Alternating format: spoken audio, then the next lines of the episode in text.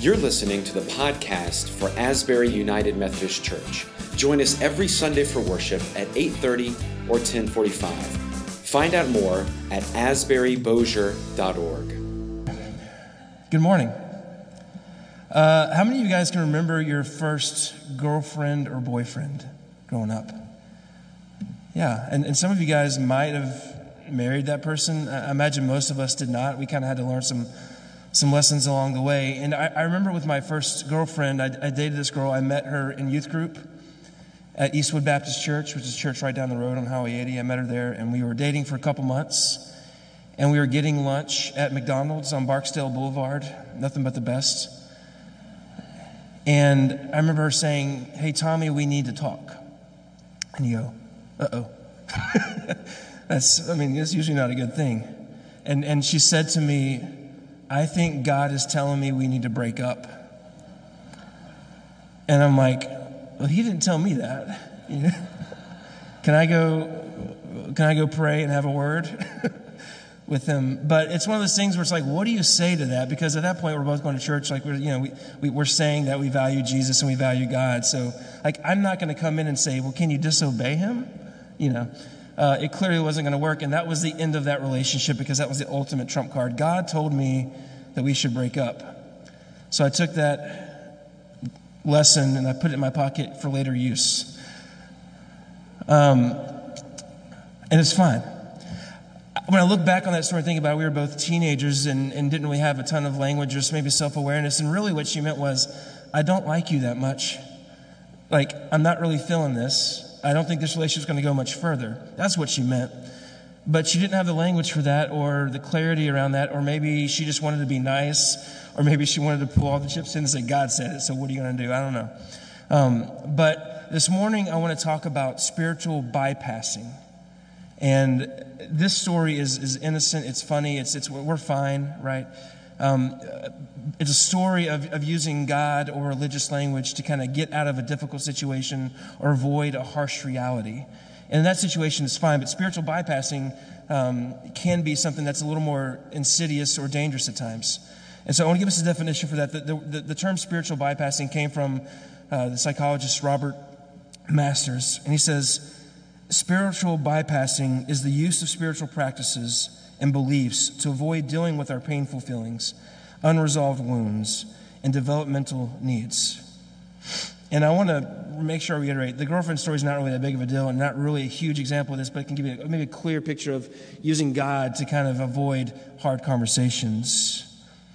So, spiritual bypassing is the use of spiritual practices or beliefs or language to avoid dealing with our painful feelings, unresolved wounds, and developmental needs. And there's times in spiritual bypassing, and guys, I'm going to mention this, and my hope is that you'll begin to realize that how it's kind of the water that we swim in. This is just what we do as, as humans, as Americans, as Christians, as Christians in the South. Spiritual bypassing is just the language that we speak.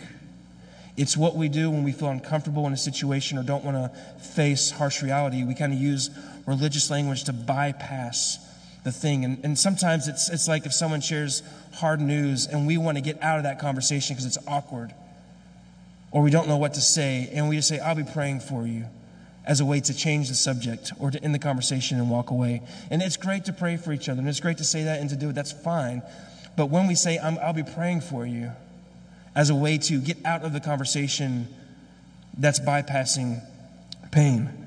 Sometimes we focus, uh, as individuals, we focus on the positivity. Well, let's see, like God has a better plan for you. This is going to work out great. We just, we focus on the good things and we, we use religious language about how God works good things together for those that love Him.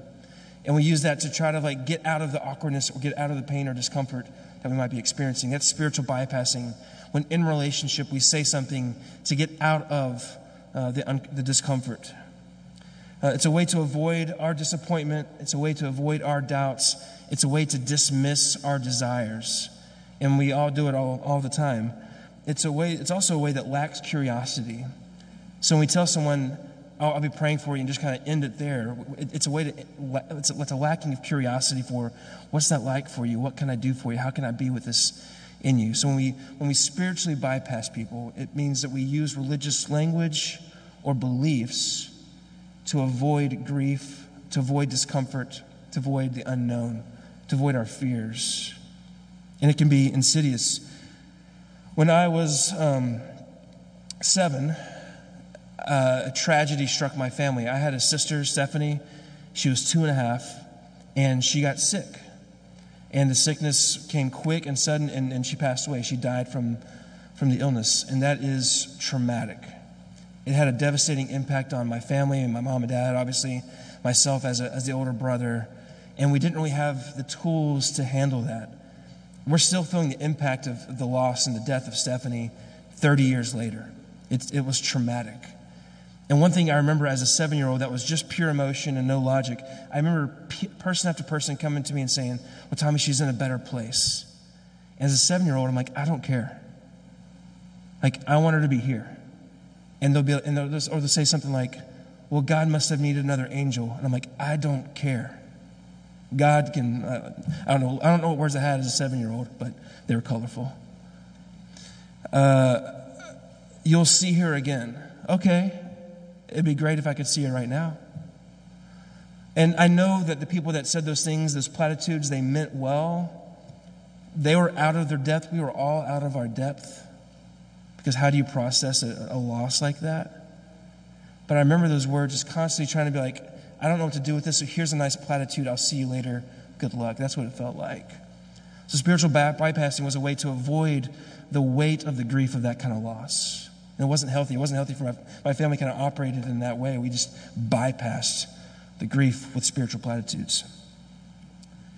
Uh, recently, this past about a week ago, a man in town named Bobby Stevenson passed away. He was a youth pastor at First Bossier for decades. My wife uh, was fortunate enough to be under his leadership when she kind of went through youth group at First Bossier. And Bobby was one of the good ones. He was just a great man, full of integrity and warmth and compassion. He's just a really great guy. And because he was at First Bossier, which was a big church for a long period of time, um, he was able to influence so many teenagers as they kind of went through critical phases of their faith journey. And so he got cancer just a few weeks ago. It attacked very suddenly. He died about a week and a half ago, and it was just it was quick. It was just like that. And one thing I, I noticed with Bobby's sickness and then death were the stories that kept coming out about Bobby. There was another friend of his named Robin Horton who's on staff at Simple Church. She created a GroupMe chat. She created basically a chat for anyone that knew Bobby to kind of come in and join the conversation and to just share stories about Bobby's legacy, Bobby's impact on their lives, and the grief that they were feeling. And we spent, I mean, I spent hours, just hundreds of people just sharing story after story about Bobby's impact on lives. And it was a really beautiful example of community. It was a really, to me, a healthy expression of, of, of a faith community, honoring a, a man giving weight to his stories, giving weight to his impact, and grieving the loss as a sudden loss uh, of what that looks like. And to me, that's what healthy community looks like. Let's name what this is. This is hard, this is tragic, but Bobby's life was beautiful, and let us celebrate that. It's giving space for the weight and impact of Bobby and the loss of Bobby. It's beautiful. I think that's a healthy example of what faith communities should do. Not just they're there, he's in a better place. And surely parts of the sermon and funeral, there was pieces of that. Bobby is now reunited with families. There's, there's parts of the Christian belief system that were, that were sprinkled in and obviously throughout those conversations. But there's also space for honoring and for grieving the loss of a friend. Humans, and, and particularly, I would say, I think American, maybe it's an American thing, we, we run away from discomfort. As soon as we feel pain, give me the painkillers. I get, if I get a headache, I'm immediately running for the Tylenol. We, we avoid pain and we avoid talking about our, our mortality and our death because we're afraid of it. That, that's a human thing, and also I think maybe more intensely an American thing as well. We want to avoid thinking about death and, and loss. Um, but I really appreciate, like, the Jewish tradition actually creates religious structures around grieving. Uh, they have a thing called sitting Shiva, where the family sits together and, and share stories and, and, and, is present in their grief with each other. Um, there's so many stories in the, in the, in, the, Bible of communities grieving. We think of Job when Job lost his family. He sat in, in sackcloth and ashes, and his friends joined him in that. And his friends weren't particularly great friends all the way through that process, but there was a process there of how to grieve unspeakable loss. We think of David when David lost his first child with Bathsheba. He spent a time, a period of time in mourning. They have a structured way. This is what it looks like to be in the grief. because we need to grieve the thing in order to heal, to find wholeness, in order to move on. Jesus says this in the Beatitudes. He says, Blessed are those who mourn, for they will be comforted. Not blessed are those who avoid mourning, but blessed are those who mourn, for they will be comforted. Carl Jung famously says like this What you resist persists, what you avoid stays with you. And you think it's not impacting you, but the very nature of avoiding it, it's showing that it is impacting you. It sticks with you. So there's lots of personal examples of spiritual bypassing when we use religious language or beliefs to avoid discomfort and sadness. But I want to talk about some corporate or organizational examples of spiritual bypassing too. It doesn't just happen in one on one relationships, it also happens in organizations. Now, a few weeks ago, uh, Guidepost is a company that does investigations. They released a report on the Southern Baptist Convention uh, they, they, they, they went and investigated two decades worth of abuse, of sexual abuse in the Southern Baptist Convention. And really, they only studied a, a small portion of, of the organization. And, and the results came back, and they were just pretty, pretty damning. They were pretty awful. If you think about the Catholic Church scandal that came out with Spotlight uh, years ago, this is on that level of bad. It's just bad. And I want to give credit to the Southern Baptists in the sense that they hired Guidepost to do this report because they kept hearing from, from abuse victims that this abuse was going on and being ignored. And so the Southern Baptist Convention did hire Guidepost to do the report. Um, they spent two years investigating. They came back and it was just bad. And the Southern Baptists have a lot of work to do in trying to figure out how, to, how their systems enable and empower and continue abuse. They have a lot of work to do. I also want to say this isn't like a Southern Baptist problem only. I'm not here to rip or bash on the Southern Baptists. This, this kind of issue happens across all denominations. Uh, there's, there's plenty of abuse. Wherever there's power, it just seems there's corruption, there's abuse, and there's stuff. But as this applies to spiritual bypassing, and spiritual bypassing is using religious language or beliefs to avoid hard things. One thing that happened over and over again in, in this report it was the stories of an abuse victim, someone who was sexually assaulted, would come and report that abuse to a, a higher power that be, and they would be dismissed, disbelieved, and they would be given some kind of line like this Hey, if we make this abuse known, if we make it public, it's going to hurt the mission of the church. It's going to hurt the gospel. Souls will, will be lost to hell if we hurt the mission of the church and report these abuses. And obviously, there's a, a huge fallacy there. It's not the awareness of abuse that's creating the problem, it's abuse. It's the lack of accountability. Souls are being harmed and damned and, and, and traumatized with the cover up of the abuse. So, the Southern Baptists have some work to do with this idea of using religious language. Hey, the mission's too important to pay attention to the abuse. No, how we treat people is the mission.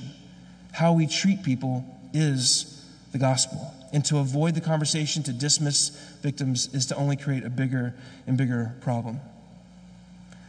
A, a church I, I worked at formerly a few years ago, we had a season where there was a lot of turnover. Like within six months, there's 100% staff turnover. I was, I was one of the staff. Uh, mine, mine, 100% minus the lead guy. And we had, over the, a few years, leader after leader, of volunteers leaving the church because they were being wounded through interpersonal relationships with the lead guy. He was just wounding people. And I remember sitting in the room with the elders of the church at the time.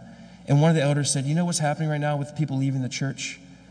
God is just pruning us so that we can bear greater fruit in the future. God is just pruning us so we can uh, have greater success in the future. And they use that as a way to basically victim blame the people leaving and saying, Those people are dead weight. Those people are pulling us back from the mission. And they never really addressed the actual issue of wounding that was going on in those relationships. That's an example of spiritual bypassing. Using religious language. Jesus said in John 15, um, the tree that bears fruit will be pruned so that it can bear more fruit. That is a biblical verse. But he took that verse and he used it to ignore and avoid the hard conversation in the room is, which is, why are people leaving? Why are good people leaving? Why are people that were healthy leaders now unhealthy and leaving? What's going on here? And rather than actually address that, that issue, they bypassed it and said, oh, God's just trimming the dead weight so we can move on. Not healthy. I would say if you ever hear a church leader say something like, hey, Satan is really attacking us, that your ears should perk up and you should start asking questions. Because it could also be that those church leaders are like embezzling money and starting to be held accountable for that, hypothetically. So if a religious leader says, oh, Satan's really attacking us, things are going really bad, start asking questions. Doesn't mean you have to be suspicious of the leader. They might be a person of great integrity. But that kind of language can really be a way to, to dismiss or move away from things that need to be addressed and kind of scapegoating Satan in the process. I'm going to give one last example of, of spiritual bypassing. Today is Juneteenth. It's June 19th. It's Juneteenth, which is the longest running African American holiday um, here. And also, in the past two years, it's become a, a national holiday. Biden signed it to, to be a national holiday, I think, last year. And Juneteenth is the celebration of when the last slaves were finally freed. And they were in Texas, and they were, they were freed two and a half years after the Emancipation Proclamation was signed. So it took two and a half years for the reality of slavery to be ended to actually go into effect. Now we can go into talk about sharecropping and all sorts of other stuff that happened after that was basically other versions of slavery. That's a whole other conversation. But America has a, a racist problem in its history. And the end of the Civil War and the freeing of slaves is obviously a huge part of the pro- of progress. That's great. And the civil rights movement uh, last century was, was impactful and great. and made a lot of progress. But there's still a lot of work to be done. And the church, which should be a part of the solution, often finds itself being a part of the problem. And the, the topic of racism is very complicated, nuanced, and I'm not going to go into great detail because that's a whole sermon series. But I do want to focus just one second on what does spiritual bypassing and racism have to do with, with each other. One thing that's happened, I've had a lot of conversations with friends that are church leaders the past couple years, especially starting when, when George Floyd was, was murdered, and, and then the whole just movement of, of the culture around these conversations of race. I remember having all these conversations with, with friends that were Christians or, or pastors, um, and over and over I heard comments like, Can't we just move on? Can't we just forgive? I heard comments like, I don't see color. Like we're all God's children. Um, it's not godly to be so angry. Racism's not really a big deal anymore. Like I heard these comments over and over and over again.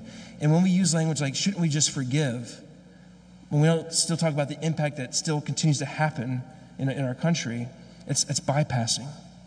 We're not facing the issues that still currently exist. Yes, progress has been made over the years. There's still a lot of work to be done. And if we just say, hey, everything's fine, let's just move on, we're ignoring the issues that still exist, and we're using God's name to do it. Spiritual bypassing, it's, it's, it's deadly. If we can't look at something and name it, we can't move on from it. It will continue to be a problem. What we resist persists. So, how do we deal with spiritual bypassing? Um, I just want to give the definition again. It's the use of spiritual practices, beliefs, or language to avoid dealing with our painful feelings, unresolved wounds, and developmental needs. So, how do we avoid avoiding? How do we avoid using religious language to avoid harsh realities? And the first thing I would say is we have to name it. Now, Jesus said this in the Gospel of John. He says, And you shall know the truth, and the truth shall set you free. You shall know the truth, and the truth shall set you free. I love Gloria Steinem's addition to that. She says, The truth will set you free, but first it will tick you off. And she uses some other words there, but I felt a little uncomfortable using them in church. The truth will set you free, but first it will tick you off. Christ wants to set us free, but sometimes facing the truth is painful. It's hard. It's necessary. So, in order to confront grief or disappointment, to, uh, to be honest about our desires, to be honest about our doubts, the first thing to do is just to name it, to look at it in the face and say, This is what it is. Give it the proper space and weight in your life. And the next thing I would say is then we invite God and we invite others into that space. When we look at the story of, of, of, the Gospels and we look at Jesus, Jesus didn't like come down just to rescue us and, and pull us out of the pain of life or the reality of life.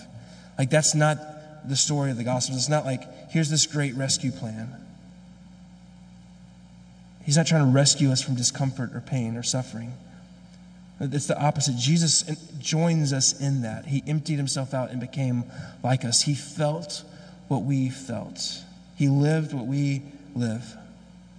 Jesus joined us. He's Emmanuel. He's God with us. As Isaiah says, he is a man that was well acquainted with sorrows. And we have stories of Jesus being angry and Jesus being sad and heartbroken, him weeping, him being stressed out and anxious. Jesus joined us in the midst of it. He, and, and, and, so, and so the call to, to wholeness and to health is to invite God into the pain, not to avoid it, but to invite God to be in, here, be in it with us. A lot of us want to jump from the Lord's Supper or the Last Supper straight to the resurrection, but there's a path in between that, right? There's things in between that. There's the cross, and there's Black Saturday. There's pain and suffering, there's silence, there's doubt, there's fear, there's un, the unknown, things we can't control. Those are in between. We can't just jump from, from the, the Last Supper to the resurrection. We have to go through the valley as well. We want to transcend. We want to experience God and experience all that life has to offer while excluding the bad stuff. But the invitation of the gospel is to say, what if God met you in the bad stuff and he used that to transcend you, for you to find connection with the divine, connection with each other, and fullness of life? And this is just a throwaway. Maybe you just need to see a therapist and like go get help and just talk about it.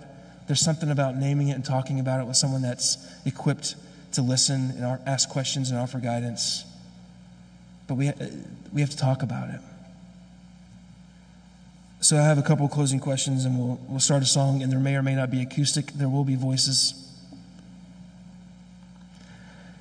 A couple closing questions. Where have you seen spiritual bypassing in your life? Whether it was in community or relationship, or maybe just your inner dialogue. I had a friend the other day, I was talking to him about this, this concept, and he said, Oh man, like I jumped from one job to the next job because I thought God was telling me to. And maybe he was. I'm like, I don't know what you do with that. But it's like, well, what if, what, what if we took God out of the equation, which is not really something you say in church? What if you took God out of this decision making process?